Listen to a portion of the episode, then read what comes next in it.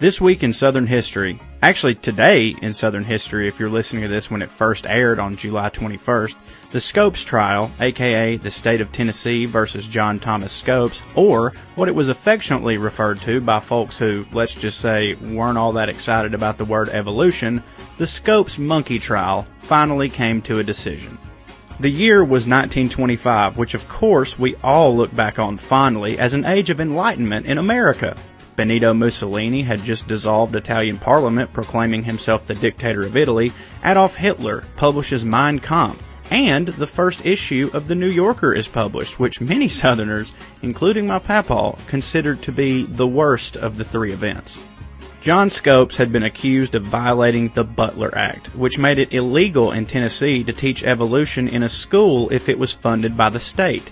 This was passed to prohibit teachers from denying the Bible as the end all be all to man's creation. Ah, yes, a state religion. Surely that's nothing to literally get up in arms about and leave to start your own country. What, wait, I feel like I, I heard that somewhere.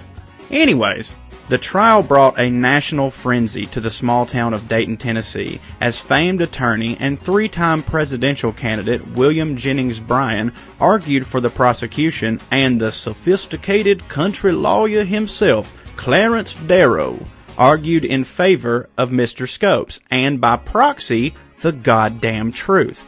Clarence Darrow being the 1925 equivalent of what we now refer to as a goddamn G, called a play straight out of left field, and on the seventh day of the trial, you know, the day when God would have been resting, he called William Jennings Bryan to the stand as a witness to help prove his point that the Bible, much like Mother Goose, was not science. In one line of questioning, Darrow cited the book of Genesis and the story of Adam and Eve as means to point out how utterly ridiculous it would be for people to believe that an entire generation of people could sprout from only one mother and one father. He then presumably realized that he was in Dayton, Tennessee, and sort of let that one go. On the final day of the trial, July 21, 1925, Scopes was found guilty of what I assumed many called witchcraft or thinking like some sort of queer and fined $100, which in today's money, due to inflation or the evolution of our economy, amounts to $1,500. William Jennings Bryan died five days after the trial concluded. God could not be reached for testimony.